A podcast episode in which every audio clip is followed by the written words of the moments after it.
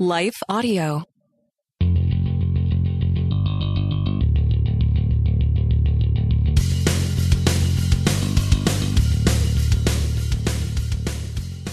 Hey, welcome to the Happy Rant Podcast. I am Ted Kluck, joined as always in studio by my good friends, my partners in radio, Barnabas Piper and Ron Martin. Baby, you are on the road. I got some spectacular pictures from you last night.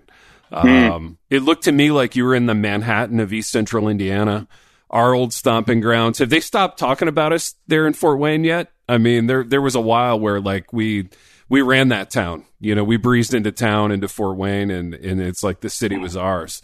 You know what I mean? Well, baby, we went downtown. We hit some of the old familiar, haunts. Yeah. And it was literally, it was hard to walk down the street. I mean, I couldn't get 5 or 10 feet without getting stopped. Yeah. And people wanted to talk about the Reformatory. People just having old Reformatory merchandise just on them. Signed. Yeah, yeah. I mean, it's like, look, man, my hand is getting worn out here with all the signatures. It was tough. Yeah, it is. Everybody wants to share their favorite Reformatory memories. And, I mean, hear this. I enjoy doing it. I'll do that all day long. But it does get tedious, And I think it's tedious, yeah. Yeah, people who aren't in the business, they don't realize what a hub Fort Wayne really is. When you think about Christian media, Christian publishing, I mean, there's kind of Wheaton, Colorado Springs, Fort Wayne, Nashville. Mm-hmm. They're all kind of at the same level. So, for those who may be newer listeners or missed an episode or 27 where you guys have talked about this previously, what was and forever shall be the Reformatory? That's a great question, Pipe. Ron, in a sentence or two, what was the Reformatory?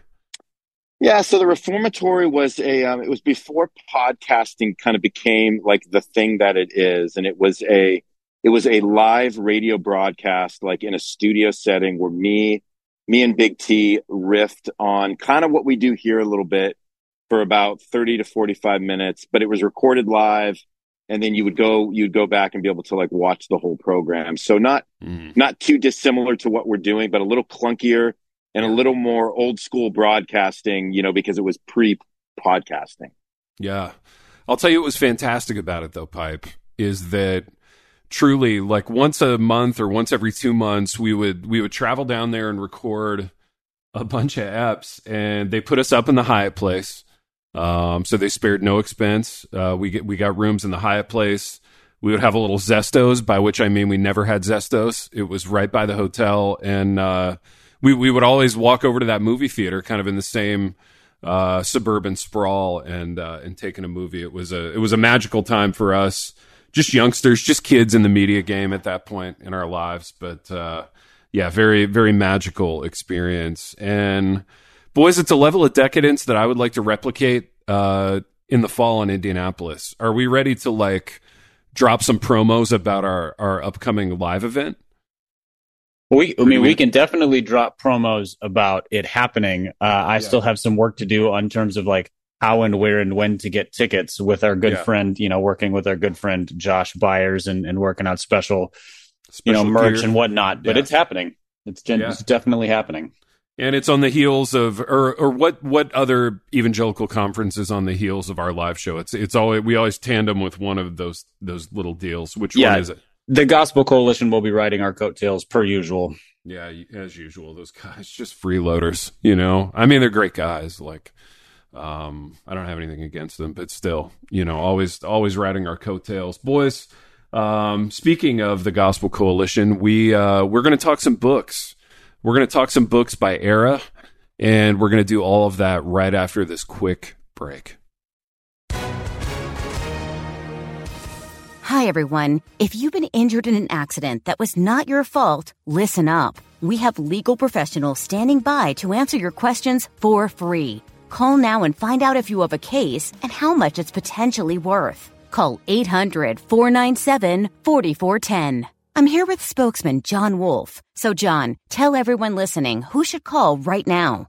Well, Maria, first off, thank you for having me here. It's always nice to answer the listeners' questions. Now, as far as who should call in, anyone who's been injured in an accident and think you deserve compensation, give us a call right now, 1-800-497-4410. You'll find out if you have a case and how much it's potentially worth. Thanks, John. You heard it, folks. Take advantage of this opportunity and call now. 800-497-4410. Advertisement sponsored by Legal Help Center. May not be available in all states. All right, fellas, we're back. Ronnie, are you still in Fort Wayne? Are you recording from the Hyatt Place? Maybe no. I actually moved on to less promising horizons. I'm in Bloomington, Indiana. Oh, so. Bloomington. Yeah, I know Bloomington. It's nice. Spent some time there. It is very nice. Very nice college town. Yep. Home of Indiana University. Yeah, great little spot.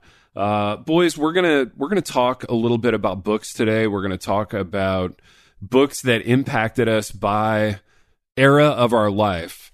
We were gonna do specific years, but it's too much for men of our advanced ages to remember. So we're gonna do eras of life. I'm gonna start us with an easy one though.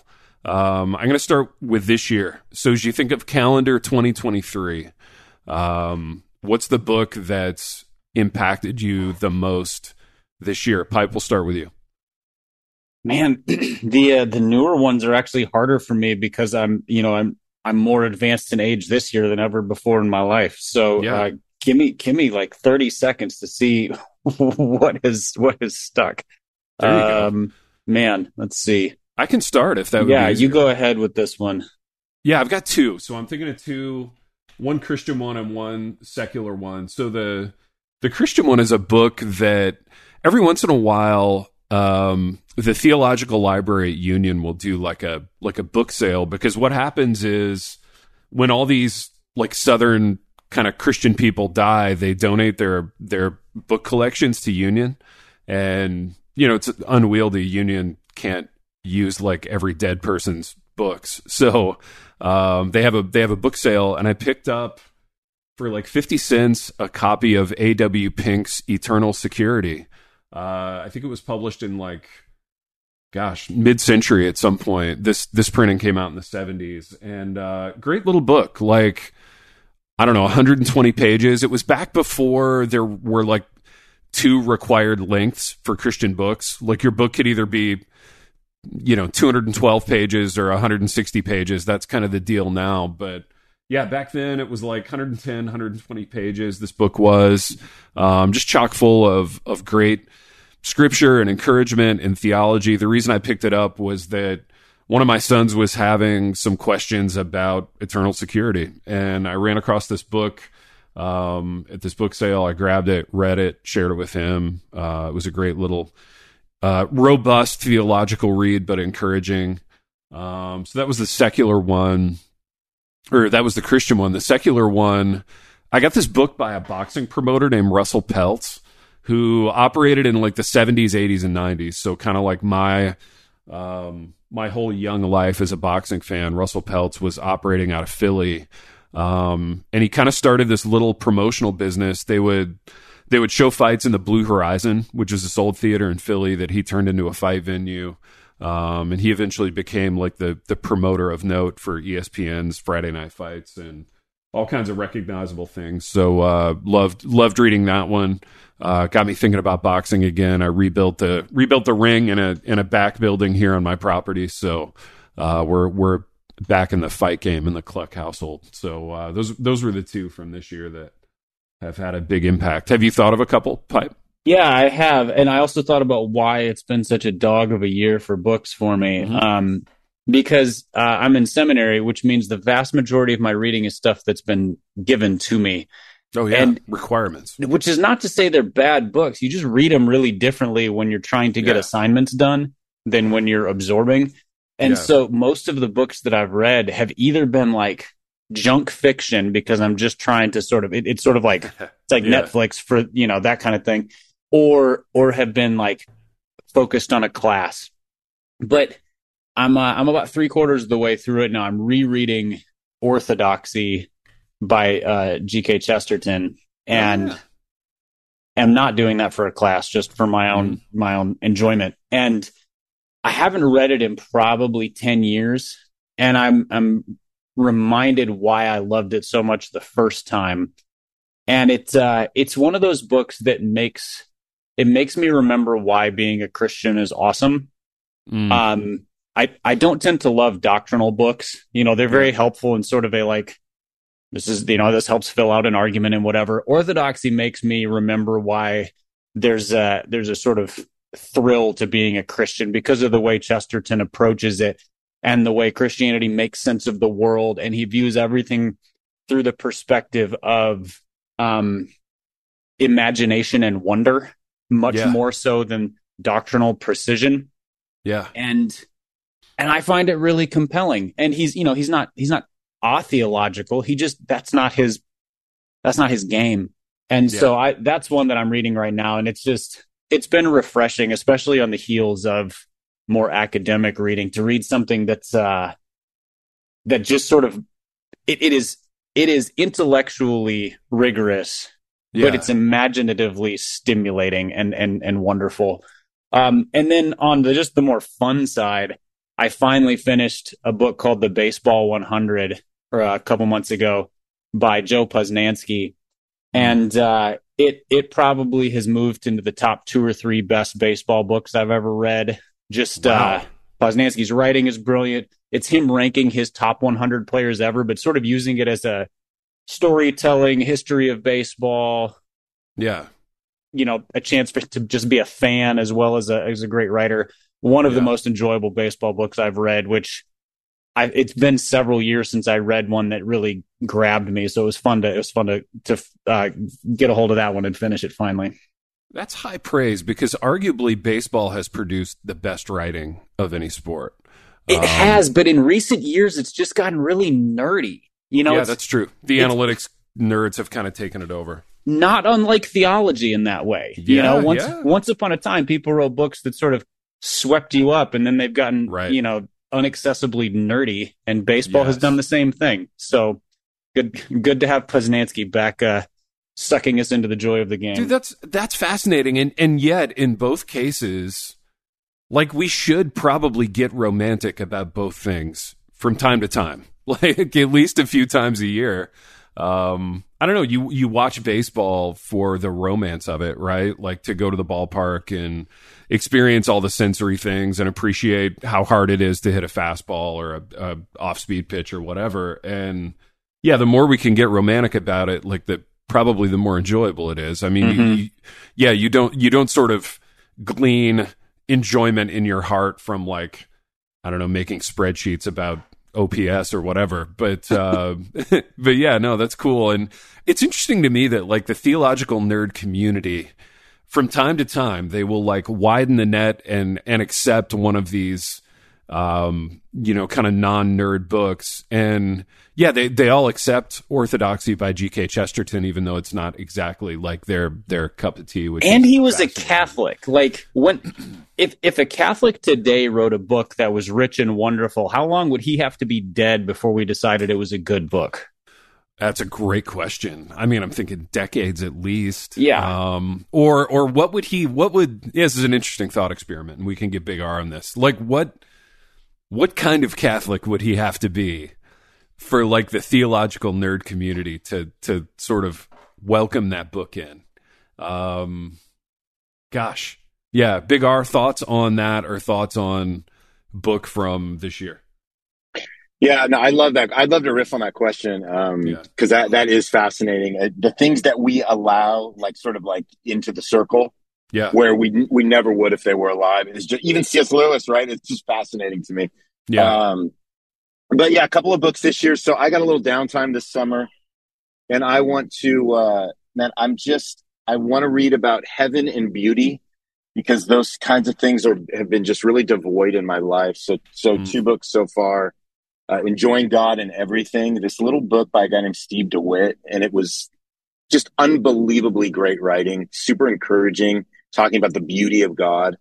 And it just really filled my soul. And then a newer book called Bright Hope for Tomorrow, and a guy named Chris Davis, kind of his take on how we should be looking at, you know, the return of Christ, and getting, you know, keeping out of all the crazy eschatology part, and actually looking at how Scripture really addresses it, you know, in the majority sense, which is just hope for, you know, reuniting with Christ and why this is going to be good and how we can look forward, how we should look forward to it. So I've been loving that. And then I got some, I just read the Keller bio from Colin Hanson, which was really good.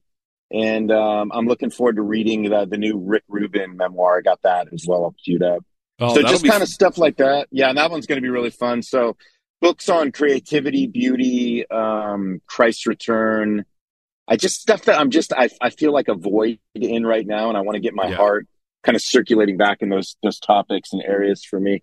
So those two, though, Enjoying God and Everything and Bright Hope for Tomorrow, just been super, super good. So. Dude, I didn't realize Rick Rubin had a memoir out. That's gonna be fire. It's sort of it's a memoir-ish. You know how people do that now, where it's not like it's not really a memoir. That's not really a great way to describe it. But it's really his thoughts on the creative process and how he's articulated it. Because when it comes to like a music producer, he's just an oddball. He's not like your typical guy. And so I'm like all these guys are, right? But he's even more extreme. So he comes from more of like the punk, you know, the punk era, and then kind of moved into hip hop as a punk dude, which means all the formality of like, you know, what you think about when you think of old school producers, like he doesn't apply any of that. He doesn't even know how to play an instrument. Right. Wow. And so it really is sort of this like stream of consciousness. How do we serve the song? You know, how do we think through this? How do we sort of like reverse the old school approaches to like creating things? And, you know, I mean, his work kind of proves his methods, right? So, yeah, I think somebody like that, and what's fascinating to me about a creative person like that, even if they don't play the music, they always seem to be a move or two ahead in terms of knowing what people are going to want. 100%. Knowing what people are going to want, how to deliver it, like who to make a star out of. You know what I mean? Like that process to me is fascinating. Like that person could walk into the room and sort of identify who the most interesting or star-worthy people are going to be. And I think that's fascinating. Yeah, good stuff. All right, let's do another era. Let's do... I don't know. Should we do childhood? Just kind of go like a big swing in the other direction. Yeah. Yeah. Let's do like early childhood, most important or like formative books for you in early childhood. Pipe, we'll start with you. Yeah. So for me, early childhood, my memories of books then mostly revolve around like my mom reading to me and maybe my brothers. So. I mean, I did a lot of reading on my own. I read a ton of Hardy Boys and, you know, just those kinds of books. But the ones that stand out to me most are, you know, we had a house of four boys. And so laundry day was like a whole day because it was just mountains of disgusting clothing my mom would wash. And then it was our job, the boys' job, to fold the laundry. And we didn't have a TV. So my mom would read to us while we did that. So... Wow. The ones that stand out to me are she would read these books. I think it was called the Dragon King trilogy by Stephen Lawhead. And so kind of Christian perspective fantasy fiction. So he's a Christian author, but he doesn't write sort of schlocky Christian fiction. And these are the books where I learned what it meant to be like drawn and quartered as like a 6-year-old, which is awesome. I remember how, you know, I learned how to remove a barbed arrow from a thigh, not how to get the poison out because it was a poison barbed arrow. Yeah. And it just, it created for me or was really formative in my love of just really gripping fun stories and sort of otherworldly fiction. Cause then I graduated from that to when I was middle school reading, like The Hobbit and Lord of the Rings, which were probably the most formative fiction I read between the ages of, you know, like 12 and now. Dude, that is completely fascinating on a couple of levels. Yeah, I always forget that you guys didn't have a TV. So just this like this visual of your mom reading to you aloud while the four of you are folding laundry is that's wild. That's something. So that to me is really interesting, but I have a boys' laundry thing for you too, just by way of a quick digression. I feel like both of my boys did this, and we're in it now with Maxim. Like, he does relatively so little, right? Like, he's a sophomore in high school. He's not, like, I don't know, running his own company or he's not, like, doing a ton. But he goes through more wardrobe in a week. Like, when we do laundry for him, it's like 4 loads. And for me, I feel like I wear like 4 things total in the entire week. My laundry takes an hour, you know, and his takes like a day and a half. And I wondered if you guys were like that as kids. Like, were you doing a lot of wardrobe changes in one day, and was your laundry unwieldy? I mean, during the summer, it probably was, just because we stank so bad, you know, you get sweaty and you go change. In fact, my mom would probably be like, you need to go change before we do anything else, 'cause you smell like socks. Yeah. And so I'm sure it was like that. Plus we all played sports. Now the age span was such that usually it was only like 3 out of the 4 were aggressively in the laundry situation at any given time. Yeah. But, I mean, when you've got sports and just stinky boys and, you know, so you're moving from, like, you wake up wearing pajamas, and then you put on school clothes, and then you go to practice, and then you put on, you know, whatever wears after practice. Like, you're talking 3-4 things a day that you're wearing. Mm-hmm. And, it was aggressive. It was a lot of clothes. Yeah, that's wild, dude. It is a lot to do. Now, I've got a TV question, too. And then I'll bring in Big R on this one. So you grew up by and large without a TV. What was the one thing, Pipe, that you sort of really felt at a deep level that you were missing? Like, one thing that you were sort of upset to miss in the moment due to not having a TV in your house? Sports.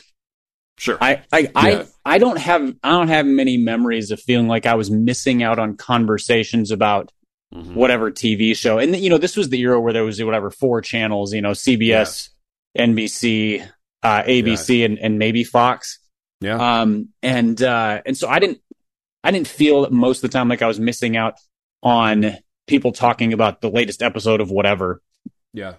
What I did miss, though, was, like, I just wanted to turn on a Twins game in the evening, or like, it was so cool. We would go to, when we went to my grandparents' house. Now, they lived in Georgia. I watched more Braves games than I did Twins games growing up, because they had a TV. And so, you know, after dinner, you know, you get showered up and whatever after being sweaty outside all day, and turn on the Braves game. So, you know, watching David Justice and Fred McGriff and the, you know, Smoltz and Glavin and Maddox and all these guys. I wish I could have done that at home. Those were the things I missed. Vikings games on Sundays. I listened to a ton of sports, have so many memories ingrained in me of, like, the radio announcers. But that was the stuff that I felt like I missed out on. Dude, that's fascinating, in that you're almost like a child of the 50s in terms of, like, you get romantic about listening to your team on the radio, which is something that, like, our dads and our grandpas got romantic about. Oh, absolutely. Fascinating. Yeah. Big R, now you grew up kind of also weirdo evangelical. What was your relationship with television? Like, were your parents sort of TV is the enemy, or did you have a cozier relationship with television? I mean, it was, we had TV, so it was a little cozier, but they fell into, it sounds almost like I'm making this stuff up. Yeah. But they were like, they fell lock, stock, and barrel into sort of that 70s, 80s Focus on the Family, like, to where for some reason, like, some TV was okay. But then there are just these minor, basic, weirdo reasons, like, why we couldn't watch the Smurfs. And, like, I'm not kidding. No, so, like, I know this is a real thing. That was witchcraft. You couldn't watch it because of witchcraft. Yeah, that's true. So witchcraft and anything that had sexual connotations were wrong. But, like, violence of any kind was totally fine. Sexual connotations, like 80 male Smurfs and 1 female? Yeah, exactly. No, that wouldn't have been a concern for them, Pipe. Yeah, that would not have been a concern for them. But so... there was so many contradictions with, like, how they said you can watch that, but you can't watch that. And, of course, like, you know, when you wake up 3 hours before your parents do on a Saturday, none of it matters anyway. You just watch what you want. And so that was kind of the weirdo relationship with that. But it was, I mean, it was so bad, you guys, that, like, at one point, like, my teenage sister ran away from home because, and she cited this reason in her letter, in her, like, goodbye letter. They said, she said, because you won't let me watch HR Puffin Stuff, which was this, like, this kind of puppet Marty Croft, like these shows they had in the late 70s, early 80s. Yeah. And she literally said that in the letter. Like, I can't believe this. Yeah. That's so funny. Yeah. Oh. It's so funny. And it's just, it was so part of that. It was so part of that culture, though. So it for really some, was, like, dude, yes. There wasn't a way to, there was no good differentiation or making good distinctions on why you shouldn't watch this and why you should watch this. So what they would get is they would get this media guide from like Focus on the Family, and it would grade all the shows, and it would basically say like, this is okay and this isn't okay. And they would just literally without giving it a lot of critical thought, they would just say, well, because Focus on the Family said you can't watch the Smurfs because Gargamel's like a wizard, like you just don't get to watch the Smurfs. Oh, the unchecked power of James Dobson. Yes. And so it's like, so it's so funny because like when you're a kid, so if you're 8 years old, like you're not like, I don't know, I'm not asking big existential questions on why. I just go, oh, okay. So we're allowed to watch like Super Friends, which seemed way more controversial at the end of the day. But we're not allowed to watch Smurfs. Okay, got it. Dude, that's fascinating. I'm going to take a break. And then on the other side of the break, I've got two laser-specific questions about what you were just talking about. We'll be right back. All right, boys, we're back. Here's my two questions, and either of you can chime in on this. Question number one is, were the 80s... apex mountain for just sort of blindly making law? I'm thinking of like, Bill Gothard, who's like, you've got to tuck in your shirt.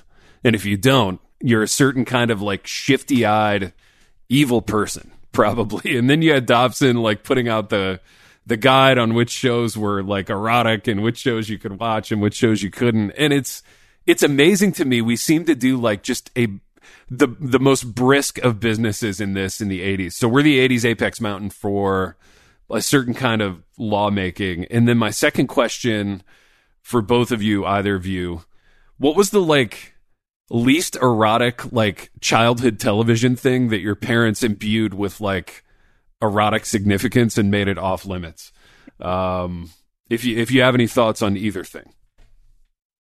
Man, I feel like the 80s were peak, not the most refined, which actually made them peak because it was just out of control. Because it's also when the religious right kind of came to influence. And so you had thoughtless conservatism attaching religious moral values to arbitrary things just all over the place. You've got it in television and movies and politics and literature, And it then raised up this generation of people who like would just automatically say Harry Potter was evil because there's magic in it, and just utter thoughtlessness. Yeah. So the 80s was it was like the petri dish out of which all this stuff grew, and I think it really came to fruition in the 90s because the 90s were like every evangelical family said the Simpsons are evil. Yeah. They never watched The Simpsons. They had no idea what was in it, but Bart Simpson was disrespectful, ergo evil. And that sort of seemed like pinnacle, ridiculous judgment to me. Yeah. No, that's fascinating. And I remember thinking in the 90s, so by the 90s, I was in like high school and college. And, having just come out of like the 80s where we're sort of arbitrarily saying that like The Simpsons is evil, I don't know, Gargamel's evil or whatever, but all these other things are okay. And I just remember watching like television in the 90s going, every 90s TV kid is disrespectful. They're all very disrespectful. And it's like, why is Bart Simpson more disrespectful? I don't know. I remember like, it's an unspeakably stupid thing to like grapple with, but I remember grappling with that going, there seems to be some inconsistencies here. Big R, thoughts on either of those questions? Yeah, I think to both of you guys' points, like this is what I remember, man. I remember this was like the era where like the word slippery slope kind of like came into like the consciousness of every like evangelical parent. Yep. And so that my parents, that's all they would say is that the problem is, Ronnie, this is a slippery slope. Like the problem. The problem in Dungeons and Dragons is that it leads to this, and then it leads to this, and it leads to this. And then not only that, but like Christian and even non-Christian media, like they would sort of sensationalize these things. So you would see, like, they would have movies on Dungeons and Dragons where, like, the one guy that, like, used to, like, cast the spells in, like, phase 17 of the game, like, he ended up, like, becoming, like, a full-on, like, you know, devout, you know, like, Church of Satan, you know, member. And like, and it was always, it's like, well, see, that's where those things start, Ronnie. Like, it's a slippery slope. If you start there, you're going to end up there. And, you know, it's like, there are slippery slopes, obviously. Like, to get to a place, you have to start at a place. But again, it was like, there was just such a lack of, I think, discernment in all of it, saying, well, all right, like, everything doesn't lead to the worst possible outcome. Right. I mean, like, you could say that about, like, you could say that about anything, but like, they didn't apply it to so many other issues in our life that they probably should have spent more time in applying it to. It was always like fringy things like witchcraft. Yeah. You just go like, I just don't see myself becoming a wizard, guys. I don't see it happening.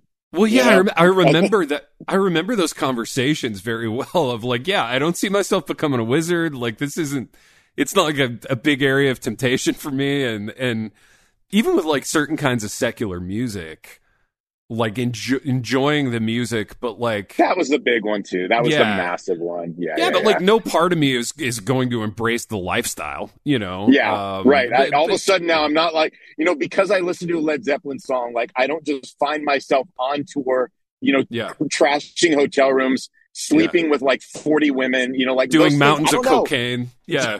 It just didn't automatically lead to that lifestyle. Recording my next record in a haunted castle, you know, like, it's just not happening, you know, but that was very much the argument back then. And the argument was applied in a very like machine gun fashion, you know, and it occurs to me in the selfsame way that like our generation, we're probably all products of like, I don't know, the internet provided media that we consume today in some ways. Like our parents were really across the board pretty heavily influenced by like 2 or 3 media outlets, you know, or pieces of media or like sources of media, and it's really where they built their like their worldview and their parenting worldview. I have another kind of conceptual question on this. So given that was the climate in the 80s and 90s, and you guys described it really well, do you think in like the early 2000s, as like that generation became adults, so like in our young adulthood, do you think we all kind of like market corrected a little too hard into license? You know what I mean? So you're coming out of this like 80s super legalistic kind of machine gun, unthoughtful approach to law. Do you think in the early 2000s we all kind of market corrected too hard into license? Does that make sense? I think some did. You know, I think for sure. You know, like there was, but that's sort of like adolescent rebellion that kind of continued for people into their 20s or 30s. Yeah. You know, to where like they threw out the baby with the bathwater. But I think the problem with it all on a more like grand scale, and I'd like to hear what Pipe has to say about this, is like, what I think where parents like from that generation failed to do was like teach us any kind of discernment. They just did not teach discernment. It was like everything was basic and everything was black and white. Yeah. And again, that can lead us down. I mean, this can go into like 28 sub conversations, but there was no sense of like, hey, you can partake of some of these things, but you also have to have discernment. You also have to understand what limitations means. You also have to guard your mind. Like you have to do like these good things that you would do as somebody who still is, if you are a Christian, like somebody who is trying to live a life that pleases the Lord. But but to throw everything out with everything is not a way that we are able to instruct our kids towards developing any type of discernment. I think that was the big mistake with it. I should say one of the big mistakes with it. Yeah, I think you're right. You know, and there would have been really good conversations to be had there, you know, as we even think back on like 80s, 90s television that like most of us were consuming or our peers were or whatever. Like there would have been really good conversations of a spiritual nature to have there. Pipe, thoughts on that? I think it's good. I think what I hear now, so on that, I have friends now that this is how they've corrected that. in that instead of just throwing everything out, they do have those conversations. So let's talk about the show. Let's talk about the content that you're consuming. Let's talk about what's good about it. Let's talk about the things we need to throw out, or that we need to ask better questions to, again, be more discerning. So I see that happening now in a way that and I'm sure it happened back in my era. It's just a lot of us who had more, we kind of grew up in more of that reactionary evangelical culture. We just weren't having those conversations. It was so fear-based that it was like, no, just stay away from it. Throw it out completely. And now I think in the ways where you see it lived out in a better way, like you just said, T, like there's actually this thing called conversation, which can just lead to, just better discernment, greater knowledge, and just the ability to differentiate, And so I don't know. I think I see some progress in that. Yeah, I think so. Pipe? Yeah, I feel like my parents were, we'll call them cutting edge on this, in the sense that they weren't doing what Ronnie just described in terms of like, let's engage this together and have a conversation. But they rarely ruled out stuff on an arbitrary standard. I mean, if you can imagine John Piper not being arbitrary, I know that's a stretch, but I remember when I was in high school, I asked to go to a movie with some friends and they were like, what movie? I don't know, some sci-fi thriller, something or other, maybe based on a Stephen King book or something. And anyway, I think it was rated R. And my dad goes, "Why do you want to see that?" And that was, and he didn't say no.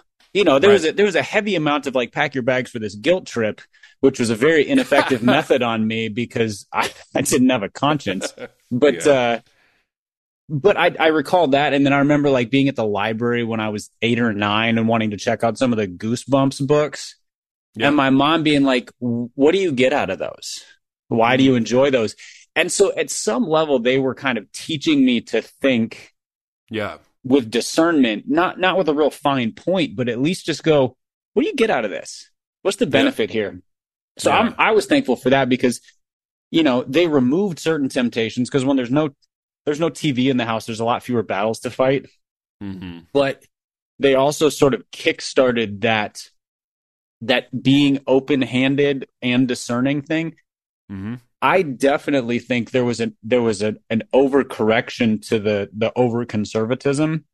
In the same way that every generation pendulum swings against what they didn't like in their parents' generation, especially against the unreasonable stuff. So a super strict generation is going to have a bunch of kids who are like, I'm never doing that the way my parents did. And so they just hand their kids everything. And, you're kind of seeing it. We're starting to see it with generation 2 of smartphones, so iPhone came out in 2009, 7, something like that. Something like that. And so there's been this whole generation, 15 years of kids who had access to these. And now you're starting to see that this pendulum swing where people go, maybe it's a bad idea to give smartphones to 9-year-olds or 12-year-olds. And we should push that back. And there's articles saying we should remove smartphones from all schools. Like that's just, it's a distraction. And so there's always these corrections where you go from no discernment to too much discernment to hopefully appropriate discernment. The problem is that 2 generations get hurt in the process. Because there's too much and too little, and then just right. It's like the Goldilocks effect on discernment. Sure, and if we look at history, we could probably point to things, every 30 years or so that are like that. Even in previous generations. It was like, the early 2000s gave us obviously the emergent church, where it was like, hey, all of a sudden we don't have any standards, anything goes. And even in like solid theological churches, like young men's groups, you would walk into them in the early 2000s and it was like walking into a speakeasy in the 40s. It's like there's more bourbon and smoke and like card playing. And I'm like, man, this is, freedom in Christ. And like Fight Club became like a ministry strategy. Oh, yeah. Somewhere along the way. Yeah, yeah. It's so wild. Just such a stupid movie, by the way. Oh, it's terrible. Hey, let's do this. I need to get a third ad break in because I'm committed to that now.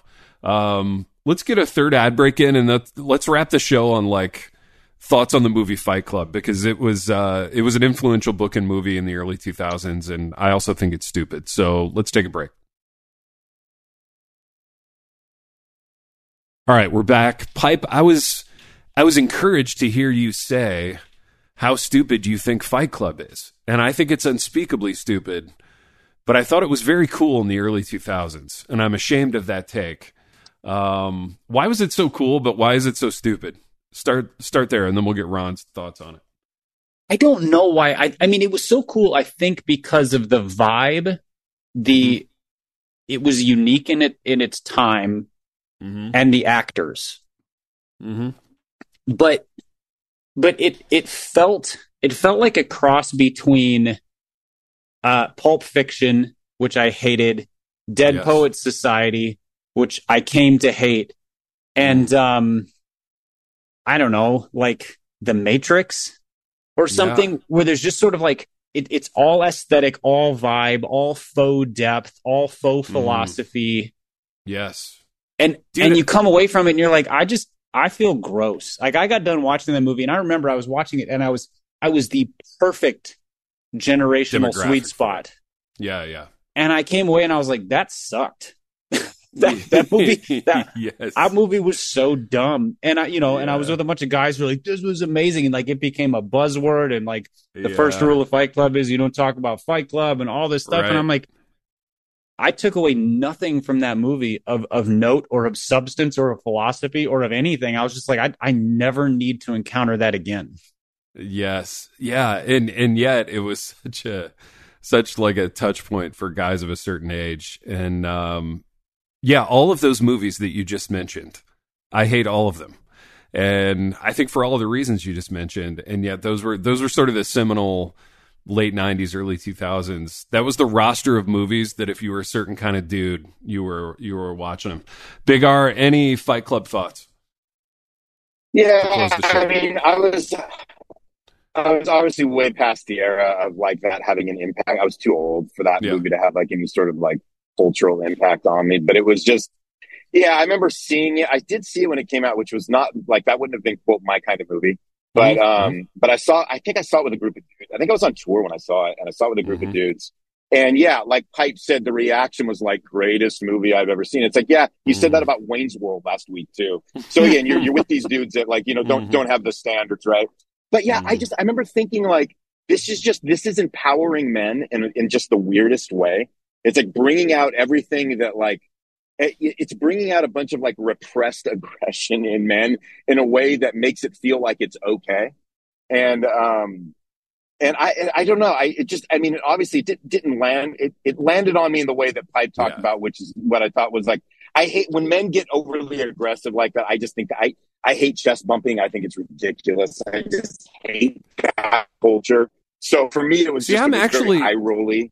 I'm all for that culture, and that wasn't the part that bothered me. But where it got really stupid for me was when they started like blowing up buildings and stuff, like based on their economic views or whatever. I'm like the meeting up in basements and fighting because our lives are boring. Like that part of it resonated. Like I'm like, I'm I'm all good on that. But we're making soap, we're blowing up buildings. I don't know. They were living in that squalor. Remember that? Remember the abandoned house that they were living in? It was just filthy. I had trouble looking at that. I'm like, you could live any number of places. You're choosing to live here, you know? Like it just, it was gross to look at. But just a really stupid movie. Well, then, and I will just say this also, just from a movie making standpoint, the like gotcha plot twist at the end felt very M. Night Shyamalan. And I realized that I might be stepping on toes because there's a deep and abiding affection for M. Night between the two of you. But frankly, his movies are pretty terrible and have been for a long time. And I don't disagree. It just felt like I was like, nothing about this matters. It's all plot devices and like sophomoric philosophy. Yeah. Yeah, and if you spend any time with the book was even worse. Like, the book was truly terrible. Good. Yeah, and I remember I remember watching the movie and kind of thinking the same things, but then I got the book and I was like, oh, the book has to be better. And the book was actually way worse. And that was kind of when like nihilism and nothing mattering was sort of trendy. So I think those things being trendy, attaching Edward Norton and Brad Pitt to it, like it just became like this runaway freight train of early 2000s faux depth. It felt like leftover Gen X angst. Yeah, that it might have worked better as like an underground film in 1996. Yeah. But when did that come out? It would have been early 2000s, 2003, I think early 2000s, something like that. Yeah, 2001, 2003, like that. It was a blockbuster film that should have been an art house film. Oh, I agree. Yeah, no, that's a good take. That's a really good take. Whoop, sorry, man, getting a call. Yeah, Pipe, we should probably close this. Are we gonna try to do a Patreon today? Sure, we can knock one out. Yeah, I got a hard out at 9. So let's say this. Let's say that we have done what we always do. And by that, I mean, truly we have, and that Ronald left early. He lost his connection, which listeners could probably tell was going by the quality of the audio. Yeah, very much so. That's those are the pitfalls of traveling all the time, Pipe. I mean, you're something has to give. And with Ronald, it's usually the last 20 minutes of the program. And we will wait, no. Until next time is how I close this one, right? Yeah, and until next time.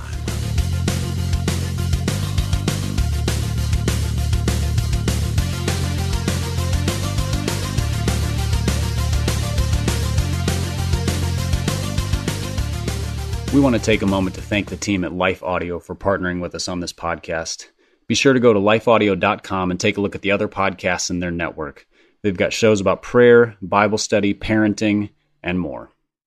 There's nothing in this world that he cannot do if we truly allow his love. We can do nothing without him. Anything that we do apart from him is not something that's permanent. All we need is grace. That's everybody. We are all broken people on our way to a place that we believe is waiting on us in heaven.